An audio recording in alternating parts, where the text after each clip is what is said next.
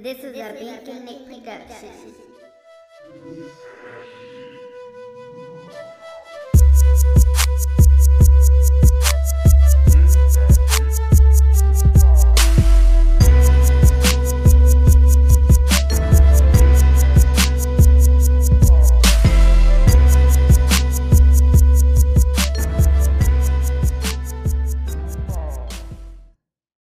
To That Shit We Do Like, a podcast about, well, it's in the name.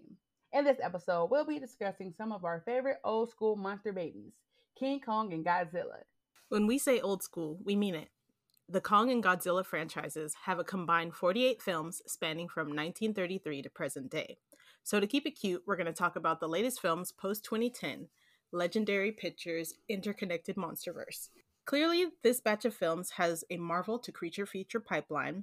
In Godzilla, we have Wanda and Pietro, aka Elizabeth Olsen and Aaron Taylor Johnson, playing married couple Elle and Lieutenant Ford Brody, alongside Bryan Cranston as Joe Brody and Ken Watanabe as Dr. Ishiro Serizawa. Not to be beat, Kong Skull Island stars Brie Larson as Mason Weaver, Tom Hiddleston as Captain James Conrad, and Samuel L. Jackson as Preston Packard. You know, just Captain Marvel, Loki, and Nick Fury.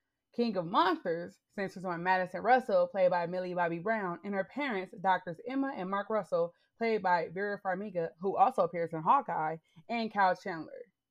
Godzilla vs. Kong as Rebecca Hall and Dr. Ilene Andrews, Alexander Skarsgård as Nathan Lynn, Brian Tyree Henry as Bernie Hayes, Julian Dennison as Josh Valentine, and newcomer Kaylee Hottle as Gia.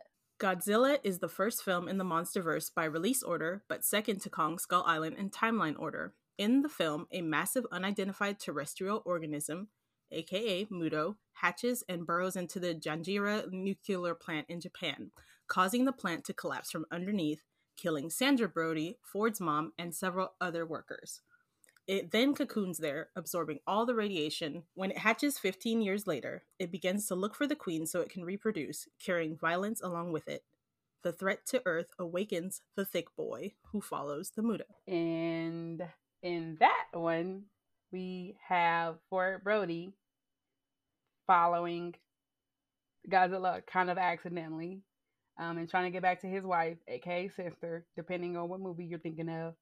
And it's pretty much consistently just violence. like Not- the Muto comes up, he causes problems. Ford Brody cannot get to where he got to go, so he got to fight to get home. It's like literally him just constantly joining battles so he can get to his destination. Yeah. That is like the whole premise, really. It's just like, damn, I just want to fly to San Francisco to see my wife and child. And then him being like, damn, here goes one of these big ass monsters. I got to fight him. That's the whole entire premise. Yeah. That is Basically. literally That's it. the whole entire premise. And we forgot to say up top, we already recorded this episode, but it was like we just had a lot of technical difficulties. It was a lot. So we giving you a little bit condensed version of our like recap parts, but I thought it was important to add that this man is just literally just trying to get to his house and like he keeps having that like join the fight. Like he's in the military. He knows how to like defuse bombs. That's like his role. And so it keeps working out because of course the military wants to blow these big monsters up. And so he's just constantly like, Oh, I know how to blow things up. Let me ride with you. And that's just pretty much how he gets home. That's how he gets home. And I just thought it was important that y'all know because I love Aaron Taylor Johnson, despite the fact that I feel like he just kept being there. It was it was Mary he was Sue and he was like very conveniently able to do everything that was necessary in the immediate moment. Yeah. And so I thought that was fun. And this is this is the first movie in the MonsterVerse, and it's the first time we see any of the kaiju. So we this is the introduction to the this world, and um, Godzilla takes on a Muto, which is like a big flea type thing. I don't even know. It's it's very interesting looking, and like they fight in San Francisco. They basically, I mean, you know, they fuck San Francisco up because Yeah. they're big. and Tear they're right on up. right. So like this is our first kind of this world concept of like the Titans is what they're called. And so everything from this point on will be uh like everything is referenced by everything else. This is actually a connected series. So like when we're talking about the next few Godzilla movies, they all take place in linear order except for Kong Skull Island, which is technically a prequel because it takes place in the 70s. So I wanted to drop that like context because I'm not gonna reference or I might reference stuff from earlier Godzillas we talk about later Godzillas, but I'm not gonna explain it because it happened. You either saw the movies or you gonna want to watch them after this. I don't know. But if I, if it happens, just know that I, like I in my mind, all of this is one connected story. So I might jump back and forth between which Godzilla I'm talking about specifically, but they are all connected. So it's the same story regardless. So yeah, that's not kind of the basic rundown for that film. So like I said, Kong Skull Island takes place in 1973 during the Cold War. Um, William Randa, who is John Goodman, and Monarch convinced the government to go on a survey mission to a newly discovered, hidden, hard to reach island, Skull Island. So, of course, that means the military comes along, and that's where we get um, Packard and his team. Um, we get a photographer, Mason. So, you know, she get the pictures, you know, get the receipts so they can be like, look what we found. A um, they also get a tracker, Conrad, because you know it's a jungle. They need to find things. I don't really know to be clear, why these people are here. but I do love them as people. So I was like, that's fine. We can have very attractive people be here for literally no reason. That's great for me. Um, and so when they get there, they like they fly in on choppers. They just start dropping bombs right off the bat. They get beat up by Kong because like you are dropping bombs at his house, and then they pretty much had to like fight to survive, but they're also like on an uncharted island that they've never been to. That like other human, well, other humans have been there. There is an indigenous like culture there um, that have been there for centuries because I guess they somehow got swooped up in there. Um, and yeah, they really like it's pretty much them trying to survive the bombs because they were trying to prove that you know the Hollow Earth theory. Because at this point in the storyline, the Hollow Earth is uh theoretical.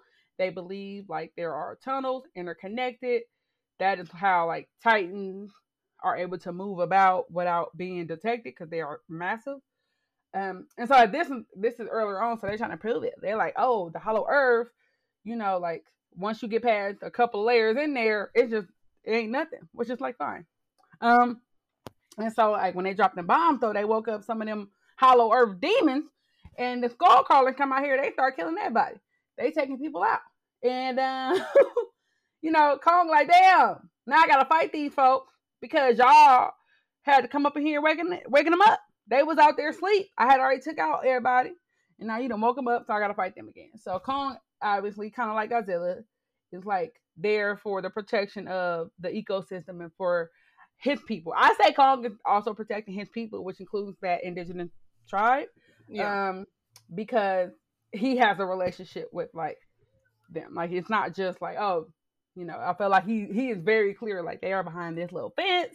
This is a safe place. I got to make sure nothing crosses that that can cause them harm. So that is one thing that you know they do in that film. They make a point to say that like uh, Kong is a baby or like a very young. Um, he's very young for his species. He's very small. He's not at his full growth potential yet, um, which is a great established thing to establish because we already know at this point that there's going to eventually be a crossover, and we're like, there is no single way that this little man's is gonna fight that man's, and it's gonna be a fair fight because Godzilla is taller than the tallest buildings in San Francisco, so it ain't mathing.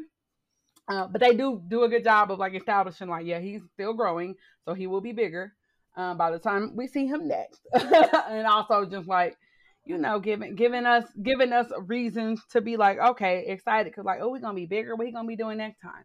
So that's that film, and that is technically it's the second film, or is it the third one? It might came out after.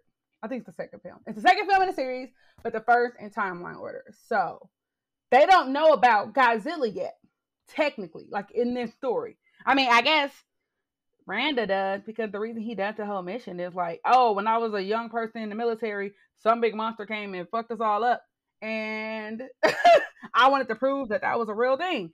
So that's why I even joined Monarch and started Monarch and started looking for these like clues for these monsters, which is like they do not spend a lot of time on this, and I feel like they could. Like that could be a story in itself. That could be a movie in itself. It doesn't need to be, but it could yeah. be. Um, so that is pretty much Skull Island and just introducing us to that chunky boy, good homeboy Kong. Hold up. Godzilla, King of the Monsters, picks up a few years after Godzilla and the Mutos took San Francisco out. Emma Russell, Vera Farmiga, takes her daughter Madison and joins up with some eco terrorists to unleash the kaiju for world peace or some shit. Which is wild because her villain origin story is actually Godzilla 1. Anyways, her ex husband Mark and Monarch have to stop her and stop all these damn monsters and then save Godzilla after they blew his ass up so he can stop Ghidorah, the three headed hoe. like, Monarch. Well, Monarch is just be there. They just be vibing. I don't know what Monarch does between between the monster fights. Like, I guess they just monitor the monsters and like, oh, they like they just they out here living their life. And so, like, yeah, like you said, Godzilla one is her villain origin story, but it is still very unclear what is happening because, like in in Godzilla one, obviously, just because these are massive creatures, there's a lot of collateral damage, even if he's fighting on behalf of like Earth or humanity or whatever. You know, y'all taking our houses, y'all taking our whole buildings. It's happening. So she has two kids. One of them is uh, Madison, who is Millie Bobby Brown, and the other one is a she has a son. He dies in that movie. So that's why her and her husband are divorced. And mm-hmm. that's apparently why she like just like, you know, we gotta put this energy toward I don't know, figuring out what these Titans want. I do it, I think not their um isn't their mission like we need to bring the kaiju out so they can tear everything up and we can start from scratch. See what happens is that like she gives this little manifesto she gives this speech after she done fucked up is the thing. So I'm not sure because like they have a machine that basically mimics or creates the alpha call that like Godzilla has because he's the alpha on Earth. And then they use it to unleash or awaken Monster Zero is what it's called. So I guess the first one they discovered. Yeah. But it's Ghidorah. And Ghidorah, they we learn is actually not from Earth. Therefore, he doesn't fall into the natural order so it, he's actually um like an equal to Godzilla in terms of like being an alpha. So like he's out here like, well, now I'm out here in these streets. Mm-hmm. I'm making up other monsters. I'm about to wreck shit because he does not like he's not he don't care about don't care the about hierarchy. it's like the thing about it is is when they use the machine to wake him up. I think her thought is like he wakes up, they like the monster like we control where the monsters go, what they do. Like I think that was the intention. Yeah, the machine does control the monster to an extent because when they first use it, Ghidorah is aiming specifically at monarch people. They are not coming at the terrorists. But yeah. then because Madison is like, oh damn, my mom is like a legit ass killer out here. Like Ghidorah is fucking these folks up. Right. So she stops the machine, and that's what makes Ghidorah like snap out of it. Like, oh, I'm not being control, am I? That's wild. No, hell no. so Ghidorah starts trying to come at the terrorists, and that's basically when they unleashed Ghidorah. Yeah. And so she, when she's finally talking to her husband Mark and Monarch and them, she's like, you know, everywhere the Titans went, you know, there was a lot of growth and all this stuff because you know they are very like they have radiation, yeah. which you know after a lot of nuclear fallout and stuff, like after all the radiation disperses, there is a lot of growth and stuff. Like we can we know that, but like it would happen in a much more rapid pace because of how much co- concentrated yeah radiation there was where these monsters were at. So like logically, I'm like, okay. In my mind, I think she was pro- probably thinking like, oh, we're gonna just drop them, you know, send them to places that have been damaged, so not fully developed cities. Like I don't think that was her plan. I yeah. think that once it went off the rails, she was so fully committed. She had already made the decision, and she had already fucked up by that point. So she was like, yeah, whatever. Wherever they go, they gonna ruin it, and then it's gonna grow back. Whatever. Like I think she obviously just like it, it happened. It, we're here now. This is where we're at now. Yeah. so we're gonna go with it. So I think that's what actually happened there. Cause I was like, this is a real dumbass plan. But I was like, you know what? She had already messed up. They already lost the plot by that point. So she was just like, I'm gonna I'm gonna say it with my chest. I'm gonna keep that energy. Cause even the dude, the Lannister dude, like actual eco terrorist that she come, he's like, I mean, this wasn't what we thought, but hey, my ends are the same. what I want out of it happens regardless. Yeah. Because he don't care about people dying. And the thing about he wasn't he was never caring about cities being ruined. She was, apparently. Yeah. But like she turned she was like, you know what? Actually it's fine if a Yeah. couple of cities get trampled. there probably was some belief there too that like uh, one of these monsters can take out Godzilla because that's who killed her son technically. Yeah, I just it's like I said, I think it's A is unclear it's a vibe in general. It's a trauma based response, so it ain't gonna make sense even if there is a logic to it because she's operating from a place of like not fully thinking it through. But it's just also one of the things I'm like, y'all just needed to have a reason to let all these monsters out, and I get it because I wanted to. That's why I came to see this damn movie. I wanted to see them. now y'all gotta explain why they have not been out this whole time, and I get that. So functionally, I understand why they had to make a reason to wake these creatures up, right? But it also just like y'all could have. I think y'all could have workshopped it. like, I do think y'all could have workshopped it a little more. So that was. uh I mean, that's pretty much the whole thing. I will say, King of the Monsters gives us like several of the classic ones. So we get obviously Ghidorah, which is the three-headed bitch who head be growing back. Who does that? Right. Like damn. And you know, Godzilla's favorite move is the old snap, like to just break your jaw shit, like just grab Right. you, Rock break you in half type energy. um, and it don't work when the hair grow back. I'm like, I'm trying to snap your neck, you know, I can't do it. So it's very like he had to really be like, I gotta come at this like I got to problem solve to get this get this handle. We also get Mothra, we get Rodan. Yep. So like we get those classic Godzilla monsters. And because of the way the alpha signal situation works, it's like they emerge and they're they are loyal to Ghidorah because in that moment Ghidorah is the alpha. Yeah. So once they, I like honestly, I cannot. The specifics are like me right now, but I believe that they use the signal to interrupt Ghidorah's signal. You know, once Miss Ma'am figures out, like, oh, this is probably a horrible idea, and like my daughter is crying, whatever. Like, ma'am, please, therapy should be the first step after you are finished with this. Like once they interrupt that signal, then we have it where like a it's a more even fight because it's just Godzilla and Ghidorah, and Ghidorah don't have a whole squad, and then Mothra's like, let me go glow over here and help you out because clearly this man with the three head is a problematic for all of us. And so it's a cute thing. I love that we get all the like classic monsters, or not all of them, but like more of the ones that we've seen in like the real old yeah. Godzilla movies. So I love that. And it goes into like obviously Godzilla wins because it's Godzilla, and we we root for Godzilla, we fuck for Godzilla. So that goes into um directly into Godzilla versus Kong. And so that's when they, you know, we finally get the the meetup. Yeah. By this point in the story, Godzilla has saved humanity twice, right? Like Godzilla has been on the side of good twice. So like people trust Godzilla. They like, we love Godzilla, Godzilla the homie, whatever. Godzilla randomly like pops up out the ocean and goes to the Apex cybernetics facility and like, you know, wrecked it. Everybody's like, why would he do that? Like he's attacking humans now. Now me being a person that has sense, um, I'm like, clearly they doing something at this lab for him to be like offended by, like hurt by, because like he went past things to go straight to this place to attack this one place and then leave. Like he didn't like it wasn't like a rampage through the city. He said, I'm about to beat your ass specifically. So the fact that people was already like, why would he do such a thing? A, it's called Apex Cybernetics. I'm like, they probably trying to build something to hurt him. Right. That's probably what he's thinking, and that's what my logic brain is thinking. But no, people are like, why would he do such a thing? So that's how it starts. Separately, they are both getting their POVs. Kong has been on Skull Island now. I mean, humans have set up like a whole outpost to like study him or whatever, but he has basically outgrown the enclosure that is Skull Island. So he's huge. He's like, I'm tired. It's very small here. I need space. Apex sends Ren Serizawa, who is not the Serizawa of the previous movies. Related.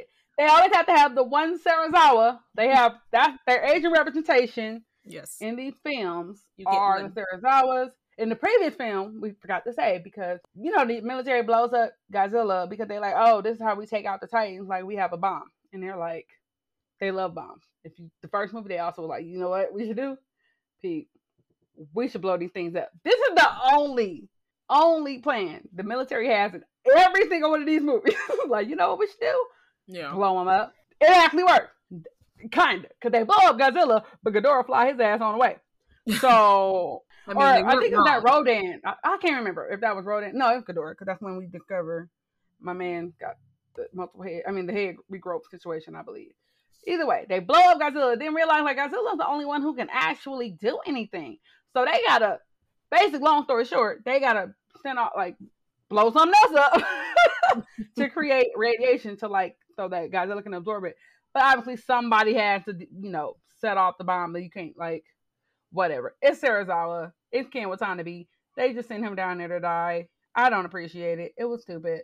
So going back, we have a different Serizawa. He works for Apex Cybernetics. He goes to get Alexander Skarsgård, who is um, I don't know that man name, Dr. Nathan Land, I believe. Um, Correct. and he's like, yeah, he's like, yeah, we're um, you know, we're looking for the Hollow Earth. We need, we want to get to the Hollow Earth, and your theory about how it works is like the most like logical theory, and we have, you know, craft that can traverse that weird wormhole shit, and um, and he's like, yeah, but we need, we we don't know where to go because you know it's Earth, it's huge, and you know, Land is like, oh, I might know somebody, so Land goes to Skull Island, and it's like, Ilene, good home girl, let's get this uh get this big ape homeboy, have him lead us to the Hollow Earth because that's probably where he's from, and his animal instinct is gonna kick in, it's gonna drive him toward where he's from, and then we can follow him.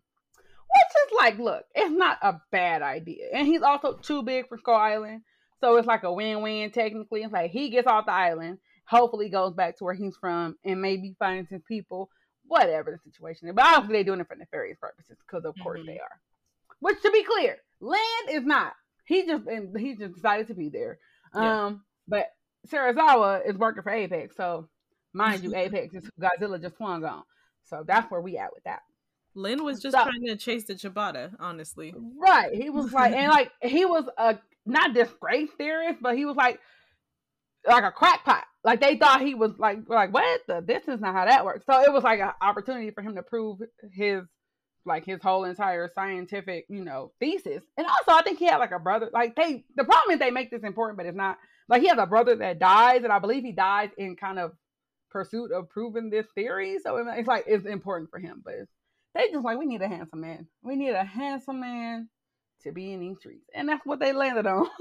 so in Skull Island, there is an indigenous culture that is there. They are the first, you know, like humans there, so they are indigenous. By the time, several decades later, we meet them in GVK.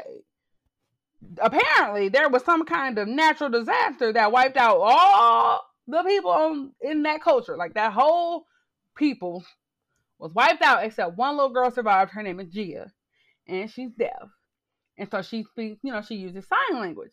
We gonna look. Y'all gonna not be killing all the people of color. Child. It's not all the people of color, but it's like all the people. I mean, there's a lot of black people and like Latino people and Asian people in the periphery and in the background, but y'all don't center none of them. And then you kill off that whole indigenous culture. It's very, it's very problematic. But they have the one surviving person, which is Gia. She's like 12. I don't know how she's very young, and she speaks sign language. So like, anyway, they get Kong onto the boat.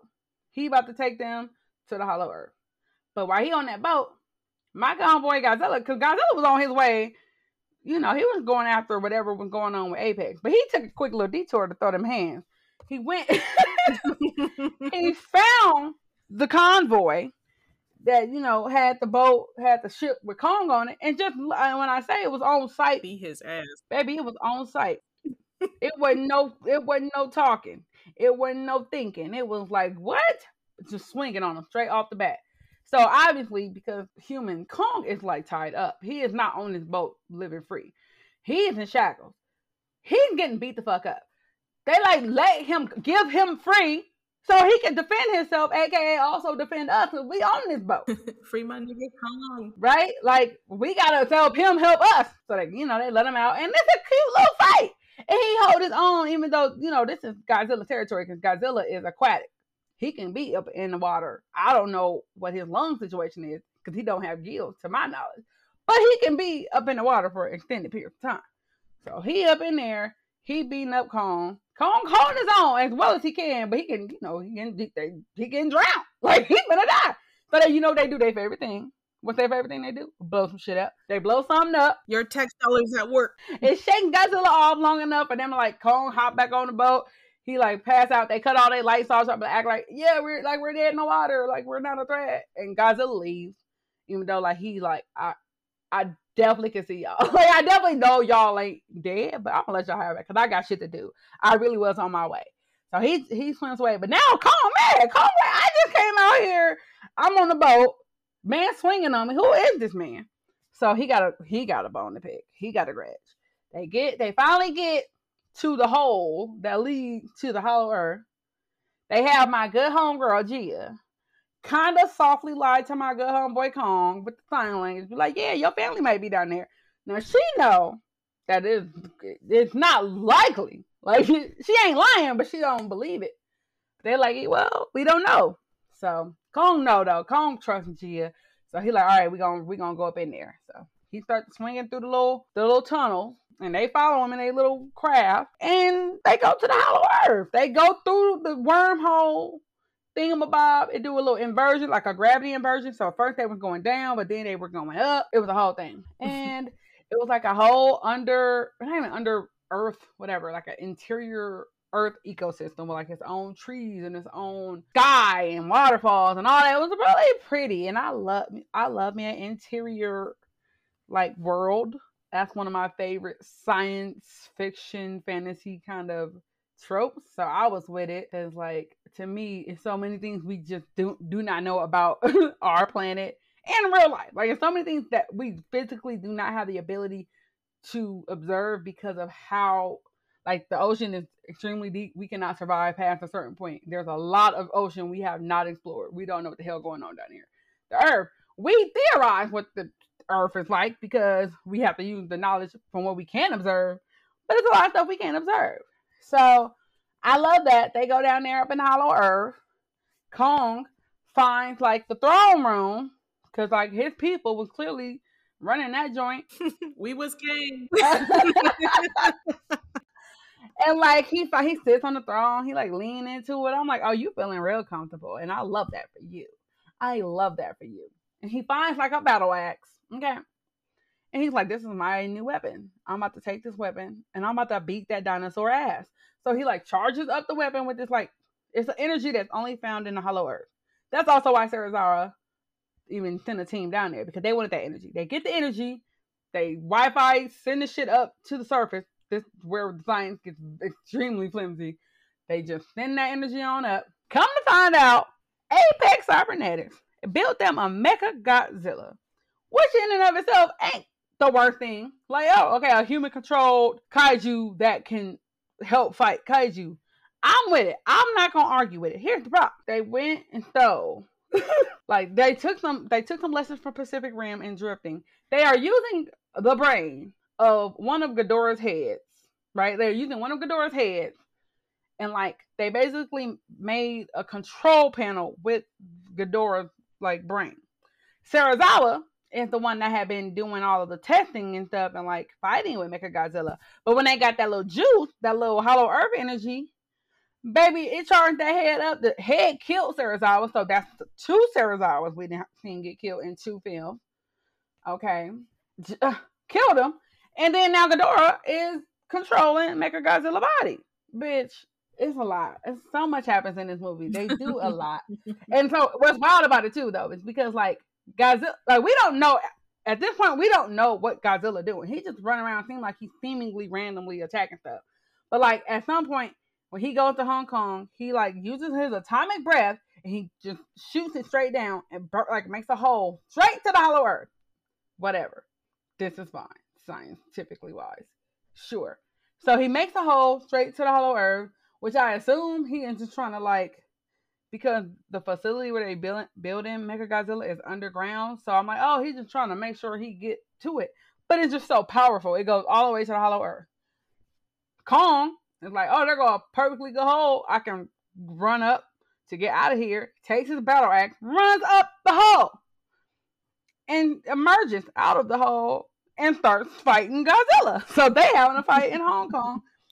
And by this point, again, this is like the third movie in like present day, they didn't they already now and stuff and they have alarms in place. Like we got the big monsters, everybody, you know, locked down.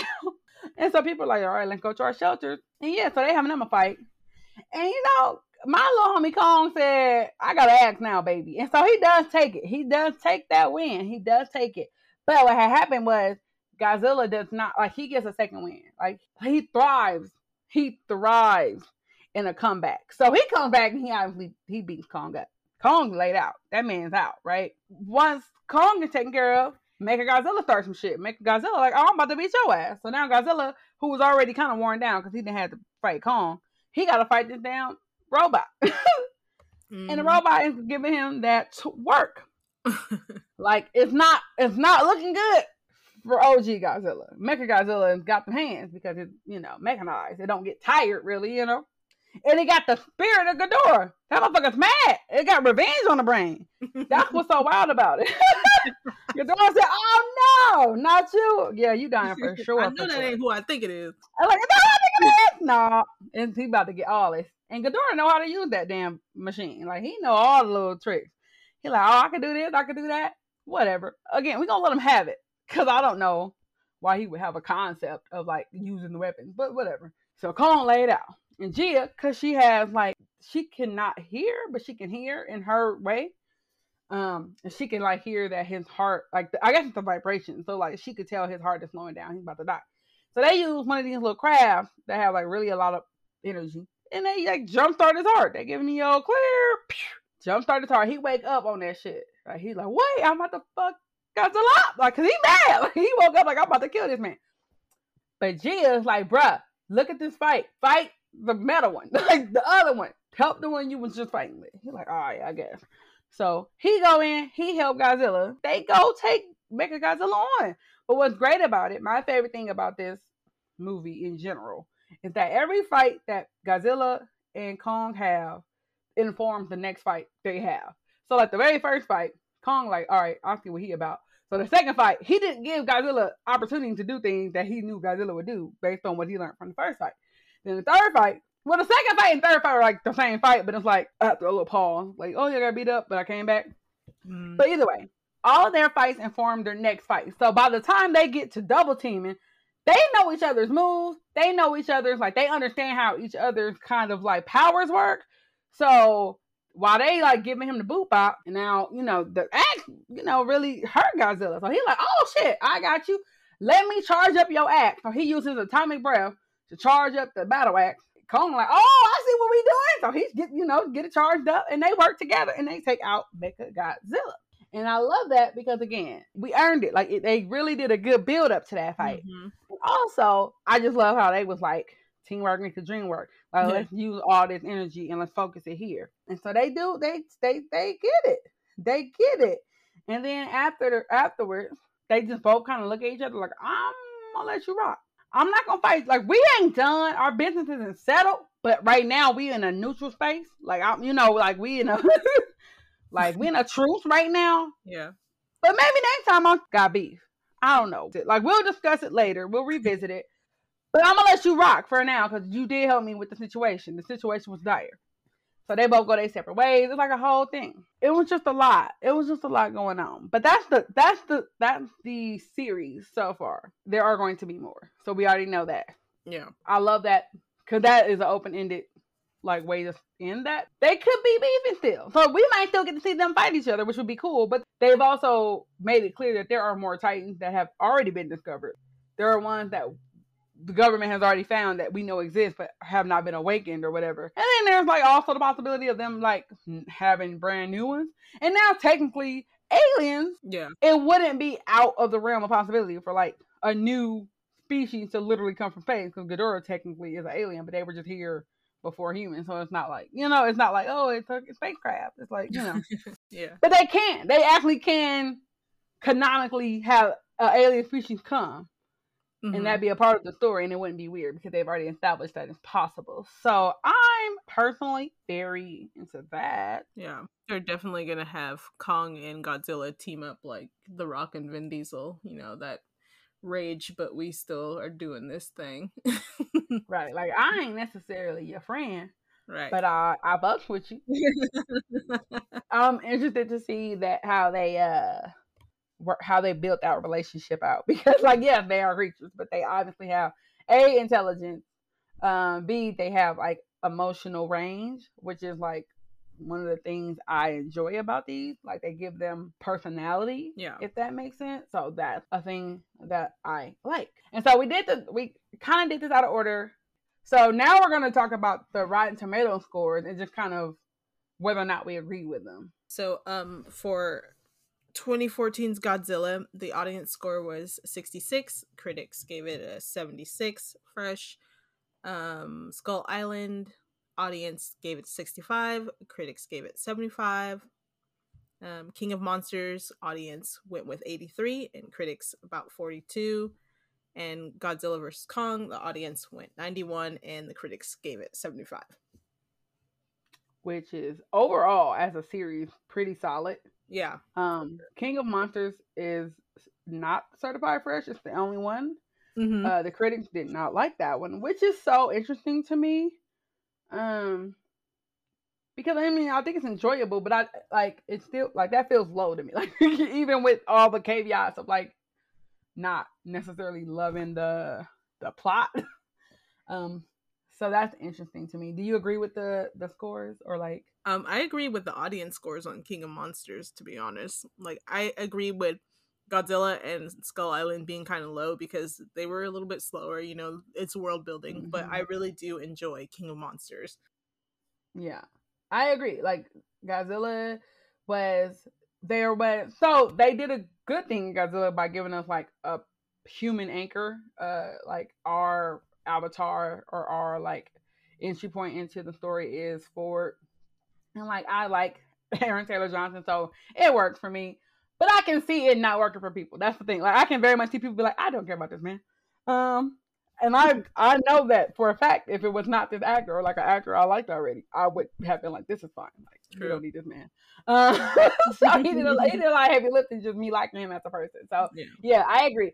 The first two are slower. I think Skull Island has uh the, like they just do not have good characters in terms of the human characters. And not even that they bad characters, they just don't have enough time to establish any one character in any kind of way. So you yeah. really have no anchor characters and no people to be like, this is the like who I'm rooting for. This is who I'm like. This is my yeah. the person that I'm attaching my like emotional. like I mean, it is. That's a lovely thing though, because Kong is is a character and has like a personality, and we kind of get to know him. And so Kong is a really good character, so that's good. But again, a lot of people are like people are people. So in that sense, it reminds me of um, you know, the second Jurassic Park when there was just like so many characters around mm-hmm. that you're like, which one do I really focus on? That's what factors into I think where people cannot connect with it as much.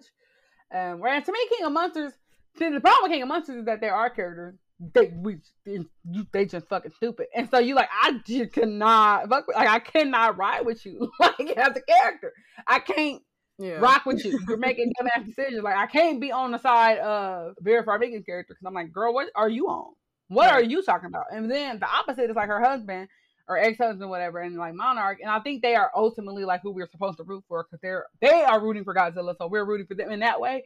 But I'm also like, y'all are also kind of dumb. Uh, but it's also because Monarch is they are with the military. It's like they exist, but they are t- in tandem with the military. And the military is always like, we're gonna blow this shit up.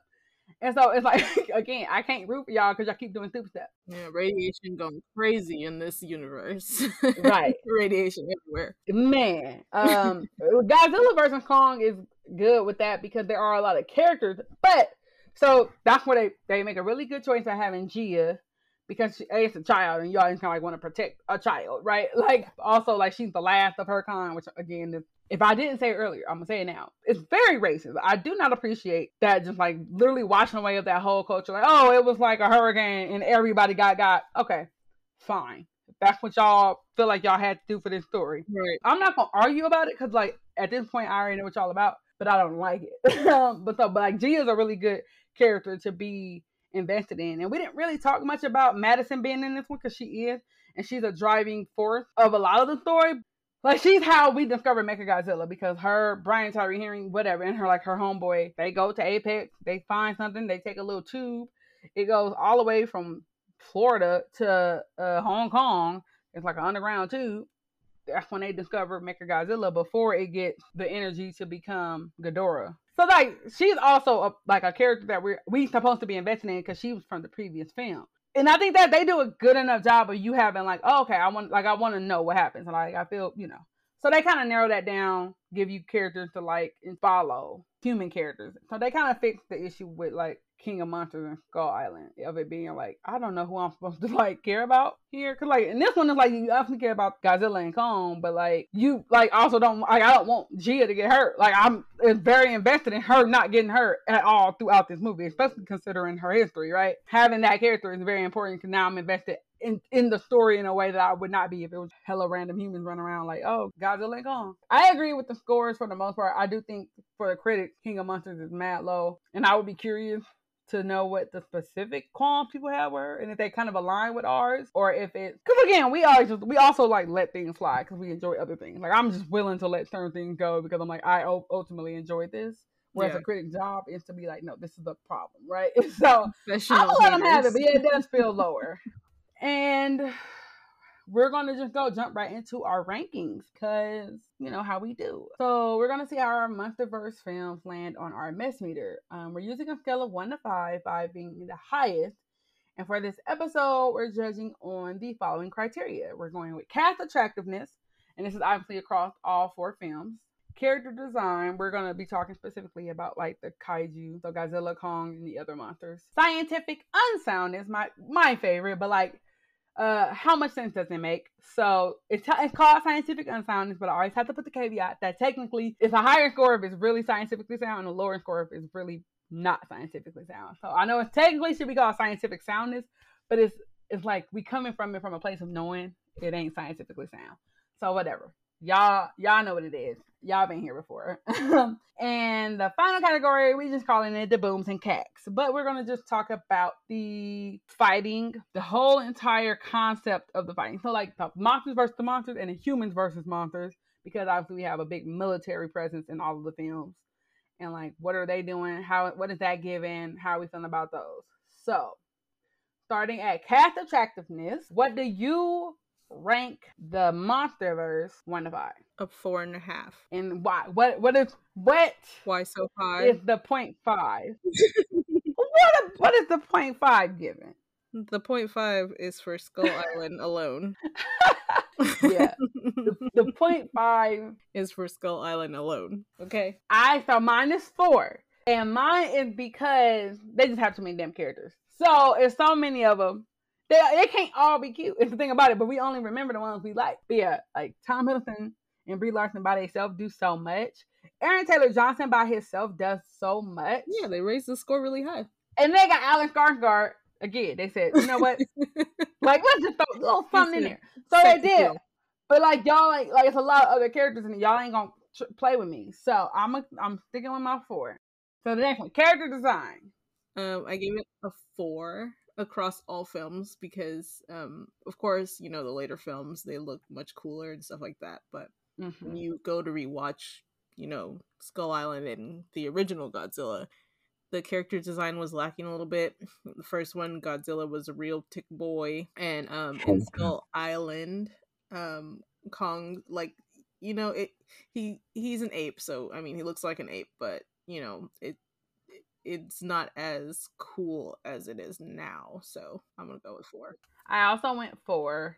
Um, and that's again across the whole series because I do think we were starting, if we were only doing like the first Godzilla, it would probably be like a three, just because it has a lack of detail. Like at the time, I think it looked great, but they also in dark they are very clear to like not over like give us too many opportunities to see those details. You know, I know what y'all doing, and I respect it because I'd much rather you kind of obscure the details than have it right. be super detailed, but then that CG looks very bad. Whereas now, when I watch it, it looks good still because we can't see the detail. Like we can't pick apart the details because they're not enough. You know what I mean? Like they, yeah, it's vague on purpose. Mm-hmm. Um, mm-hmm. but yeah, the later films get much more like the hair on Kong gets like much better. It's just like the eyes, stuff like that. But like um my favorite thing about the character design for the especially the main so Kong and um Godzilla specifically is that they have emotion. They're able to emote. They are able to like show personality and like recognition and things that I think are like kind of minor in the broad scheme, but like do so much for connecting them to the audience and like making them feel like real living characters. So I like that, and I think they are do a good job, and it gets better because, like again, by the last film, they are very emotive. Like they are very like calculated. You can see them thinking and like planning and plotting. It's like they are given Yeah, especially Kong. on top of the fact that he literally can. I don't think y'all even said it. Like he literally knows sign language, and like Yeah. everybody shook it because they're like, oh, is he sign, you know, signing to Jia, and Jia's like, yeah, me and him been signing for Boom Bop Bop. Like, yeah. which is obvious. Like, we we kind of know it's gonna happen, especially when they introduce a character that uses sign language. But it's also still like cool to see, like, hey, it's my boy. So yeah, I think they do a great job of them being emotive. So like, yeah, there are probably technical things you could pick apart in terms of like how they look or how they move. But I think the main thing is that they feel very real, and so that's why I give it a four. If it was like the last two movies, it would probably be like four point five or five because I think they really do. Like I rewatch these movies a lot, and none of them are like jarring to watch. Whereas certain things when I watch them, I'm like, oh, like I bet this really went off in 2010 or whatever. But whenever they came out, where these are still at a place where like, oh, this is fine. Like I don't have a like I'm not taken out uh, of the story at all by the design of the character. yeah. Scientific unsoundness. Basically, one being it is extremely scientifically improbable, and five being that it is extremely scientifically sound. Which I know again the name is confusing, but whatever. We're we're doing it. What is your score? I know. Well, I gave it a four, and I know you don't agree with me, but I'm not a science girl, and you know, for me, I feel like it it it's fine. It totally holds it. and I give it a three. And let me tell you, so much of that, like one whole point is taken away specifically just from the last film because they do so many things that don't make sense, like top to bottom. it was violent, but it was entertaining. Even the things that make sense don't even make sense. You see what I mean? Like it's just nonsensical. But and like over the whole thing, like there are things that are logically sound. Like I think the hollow earth theory, again, like I said, I believe that we don't know enough about a lot of stuff to have a like firm understanding of things. I'm like, yeah, that's very possible. But a lot of the other stuff, it just don't work for me. Especially like Godzilla's atomic breath. Like I don't know, it can burn a hole straight to the core of the planet. but when it charges the axe, it don't blow the axe up. You know what I mean? Like stuff like that. Like it don't make sense. Like it's that powerful to burn through earth and crust and rock and all that sediment, all that. But it can it won't burn through this axe that's made of like wood. Like no. So stuff like that. It's just stuff like that that don't make sense to me. And here's the thing though. I don't need it to make sense. So this is yes, the the score is lower, but in terms of my enjoyment of the film, it does not hurt the enjoyment of the film. But I can't, in good conscience, be like, "This is scientifically sound," because it ain't from multiple levels. It just don't feel like science. It don't feel like it makes sense to me. I'm not a scientist. Maybe a scientist gonna be like, "Hey, I listened to this episode and I I disagree." That makes a lot of sense. And if that is the case, I would love to have you on because I need somebody to explain it. Several things. uh, so if you are a scientist and you think that I'm being unfair and you want to explain how it makes sense, I urge you to contact us and like like hit us up on the bird or on wherever we at because I want to talk about it. Like I want to have a discussion. But yeah, if you a scientist, you want to fight me, let's do it. Hit us up. Not Okay. fight. Have a conversation. um, so we already know they have another one, so I'm not gonna ask if we want to see another one because yes, we gonna be there. You know how we know how we do. Um, but I will ask, what is it that you want to see from like the next phase Wait, of these? you didn't films? hit the booms and cacks. Oh, you're right. Because I did okay. Because I did the you right, you right, you right, you right. Final category is the booms and cats. hmm What is your ranking? The fighting systems. Um, I gave it a four, mostly because it was so cool looking, especially the new ones. Um, the choreography for Godzilla and Kong was on point, and it makes sense that the U.S.'s, you know, idea for everything is throw a bomb at it. So that's why I'm giving it a four. and I gave so in a rare, it's not rare, but like I gave it a five. And the why of it is, like I said earlier, there is a lot of very intentional fight evolution happening with the main characters. So by the time we get to Godzilla versus Kong, we've seen both protagonists fighting in like different situations. Like we saw Kong fight against obviously people. I mean, it's not even a fight. He just flicked them out the sky. He said, "Y'all stupid." Whatever. But like against the skull crawlers, he had to like that technique. Like all his techniques were like not really working, and he had to really struggle and figure out how to take take this monster down. And he did. Like he got there, but it wasn't an easy fight for him, which I love. I love that they made it like a fight that he had to really like think about and like, oh, I need to strategize because my all my go to moves are not quite working.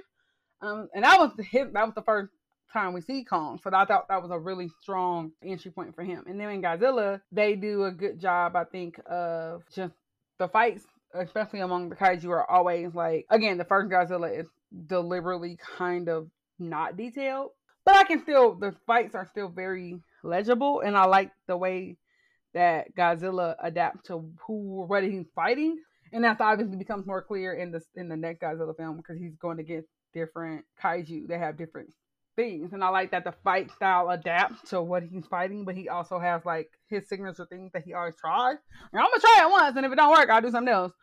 So yeah, to me, I always like that throughout the films for Godzilla, especially is noticeable because it's you know we see him a little bit more fighting more variety of creatures I just like that the fight style evolves and like he is actively learning and growing as a fighter, uh, which I think is like it would be easy to overlook and just have him be do the same thing over and over and over, but like a slightly different twist.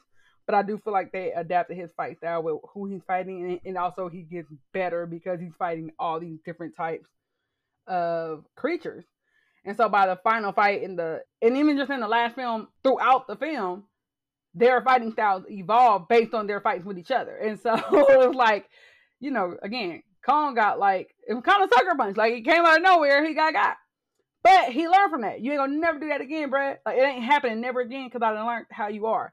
And so it's like that constant evolution of like, okay, I know what you do, so I'm gonna do something different. And then both learning from each other and then applying that in that last fight. So I give it a five because mainly because there is like evolution in like the moves and the choreography that I think is would be easy to not do um, because so much is happening. It's like busy, and like most people are just here for the spectacle. But like that's what made it so like invigorating to watch because I'm like I can see the fight. Like I can see it like two people fighting. Like the moves are so clear to me, and like the the strategy and like what they're doing makes sense. Like it feels thought out. So yeah, that's why I give it a five. I think the fighting especially like obviously the military gonna be what the military gonna be. They gonna throw a bomb at it. I I appreciate it, but I love how like the the actual kaiju adapt to all of the things that happen influences how they fight the next time you see them. So every like by the next film, whatever you know, they gonna be doing some wild shit because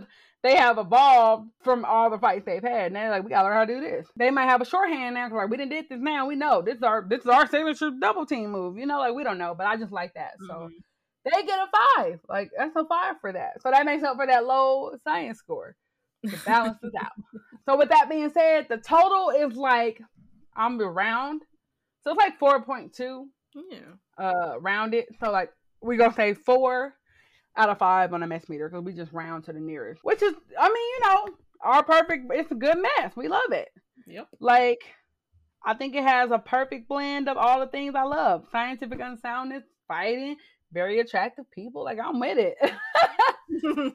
so, what are you excited to see in the next one? I'm excited to see if they're going to kind of change course especially when it comes to their POC folks, because murking all the um brown folks is not a good look. So that's what I'm hoping happens next. Right. Um, I I I agree. yeah. and um, you know, I'm I'm just hoping for another cool story. Like I I don't have a whole plot point or anything I'm looking to follow. I just like seeing the big monster boys, so I'm down for whatever comes next to be honest. I want them to like like I know it doesn't make sense in the in this world to like not censor the military because of course the military would be in the center of all this. But I don't feel like we as the audience have to be in that room with them. Like we know that the military gonna be there. Just have them show up and shooting shit, to dropping bombs like they do. But like, let us follow a character who is not coming from it from that perspective. But they kind of slightly do. We have like Madison in the Mhm. last movie, and like you know her and her buddies, and they just out here. But like you know, so I want that just to have them follow like people who are not obvious, and also like you said, they need to like uh, they need to do right by POC, but they need to do right by their like Asian, Japanese characters and cast because exactly. I feel like they have them there and they want to like be like oh it's an homage and like we want to respect the source, but also not really because you don't give those characters any kind of Depth. you don't make them pivotal to the story the same way like this random white person is, and I don't appreciate it. And like I do love that those characters tend to be like the ones that have respect and reverence for the kaiju and have a cultural oh you know we learn these stories about this this and this but that also ends up kind of being a tokenization thing and it also ends up being a slightly like weird a mystic thing like oh these you know in my culture we have a belief about this so it kind of others don't those people further like in this world Yeah. these are just a matter of fact at this point right so we don't need that like in this small village they believe this this and this Yeah, like, we- making it sound like, a fairy tale when it's not. Right. It sounds like folklore. It sounds mystic, and it gives like it others the people that are like telling those stories because it makes it seem like it's like oh this like a I don't I can't quite explain. It. I know what I'm saying. I think y'all might get it, but like it's just I want like if you have these characters. I, I feel like you should a have a lead who is Asian. I don't honestly feel like y'all need to keep following these random white people. I feel like you just lean into it. Have an Asian lead. Have them have Yeah. I mean, might as well make another series out where y'all gonna keep doing this shit, but have Yeah. them be the star and have them be the person that the story is about. Like somebody who's like, oh, I lost my uncle and my dad because of these kaiju, yeah. and I want to prove that they not all good or something. And he's like, something like that. I don't know what the story gotta be, but I really feel like y'all need to fix y'all's representation in terms it. of like having these characters, like not just having them be there, but have them be there and be important and be like censored and to actually have a chance to like influence the story and move the plot other than to be like the person that says got like the same thing like Godzilla ain't killed a jet. they are fine thumbs up so that's that's what they like that's what they end up making like Serizawa do it's just like the person that's like cheerleading Godzilla which of course because he has an understanding of like that hierarchical you know like the natural order of things and why Godzilla is necessary on Earth Mhm. or whatever but it's like that's what he ends up being like I'm just a cheerleader for Godzilla so much so that he died to bring Godzilla, you know, to help him heal from that getting blown up. yeah. And it's like that's too much because like they make him a deity, they make Godzilla a deity, which is that can be a story, like how people like start building cults or build, you know religions around these creatures and like what they do in service of that. That could be a story, but that's not what they're doing. They just like oh. He fucks with Godzilla heavy, like that's what it ends up being. So, not we not that. We don't want that Yeah. that was that's my main thing. But like in general, just like like wiping out the whole that whole indigenous tribe, like mm, Yeah, y'all a okay. There no reason for it. So yeah, let's just not do that at all. Like let's not do any of that anymore. Period. but yeah, so with that being said, that was our monsterverse yeah. uh our monsterverse mess makeup recording. there we go. That's what it's called now. So okay, fam. You made it to the end of the episode. We see you.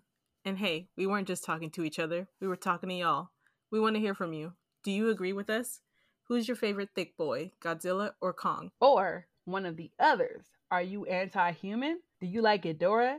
Let us know. Hit us up at TSWDL Pod on the bird, the same handle for the gram. And if you like the ghetto, like we know some of y'all do, hit us up on Facebook.